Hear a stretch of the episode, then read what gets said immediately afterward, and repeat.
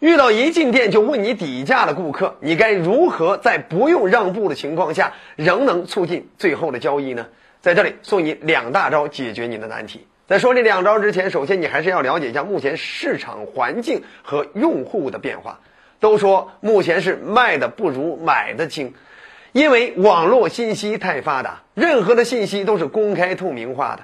所以他在买东西之前，只要通过网络查的一清二楚，把这个东西都已经了解的非常全维度的了解了，他过来给你砍价，他是非常有筹码的。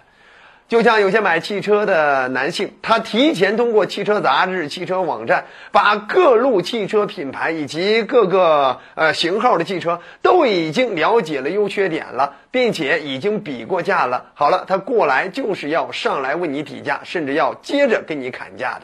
如果你一上来给对方底价，对方还要给你砍，那你岂不是到最后利润越来越薄？所以在这种情况下，到底该怎么干呢？首先，第一招就是。转移焦点，对方问你底价，你不见得一定要给对方回应底价呀。对方在意价格，你不见得非要跟对方谈价格呀。反而是对方越跟你谈价格，你越是要谈价值啊，谈适配性、适用性，对不对？跟对方谈体验等等，这些都是我们可以转移对方焦点的方式。比如，相较于这款车的价格，我更在乎这款车适不适合您。如果不适合，价格再合适，我也不能给您推荐的。您说对吗？你看这样说完了之后，对方还会追着问你的底价吗？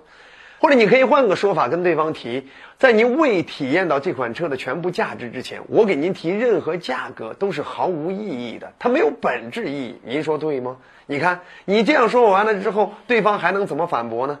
所以对方只能听着你的，哎，去体验、去试驾、去理解这款车到底有多少维度的价值等等，他会跟着你的思路走了，因为你已经把他的焦点转移出去了。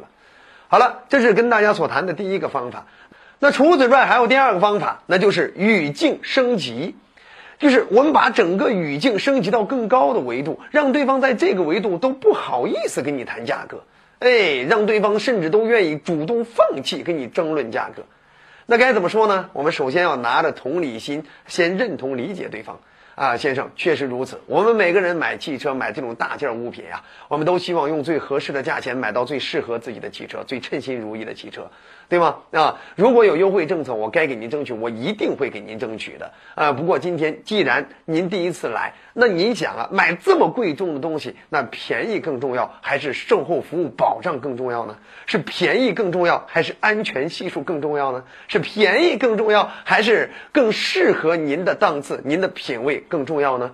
对不对？是便宜更重要，还是更舒适、更体面更重要呢？总之，你要想办法把对方引到一个更高的维度。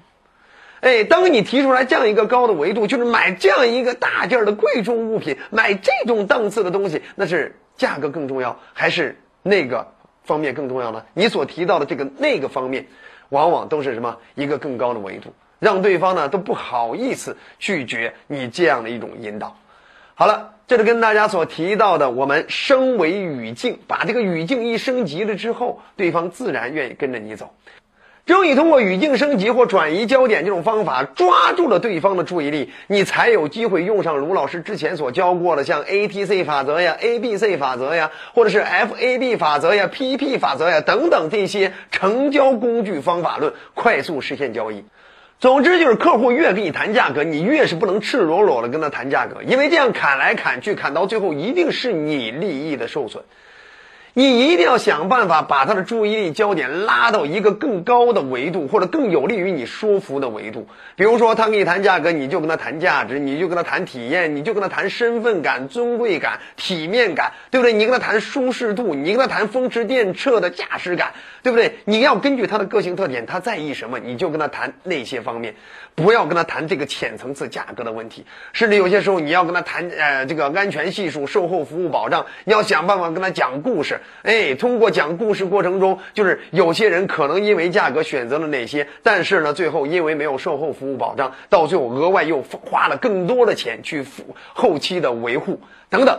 对吧？哎，跟他谈呃安全系数，我曾经见过那种最牛的那种销售，甚至直接说我们那店里所有的什么车都是被一个大师开过光的。你看，连连这种开光的话题人家都带来，相当于是我们那所有汽车都多上了一份安全系数的保险。嗯，各位，你对那些上点岁数、稍微有点迷信的人。你对他是不是一种心理安慰呢？所以一定要想办法通过转移焦点和升维语境、语境升级的方法，拉到一个有利于说服的赛道上，再用 A T C、A B C、呃 F A B 或者是 PEP 等等相应的成交工具模型去实现成交。如果这些你已经不是特别熟悉了，那欢迎你回顾之前的章节怎么讲这些成交法则的。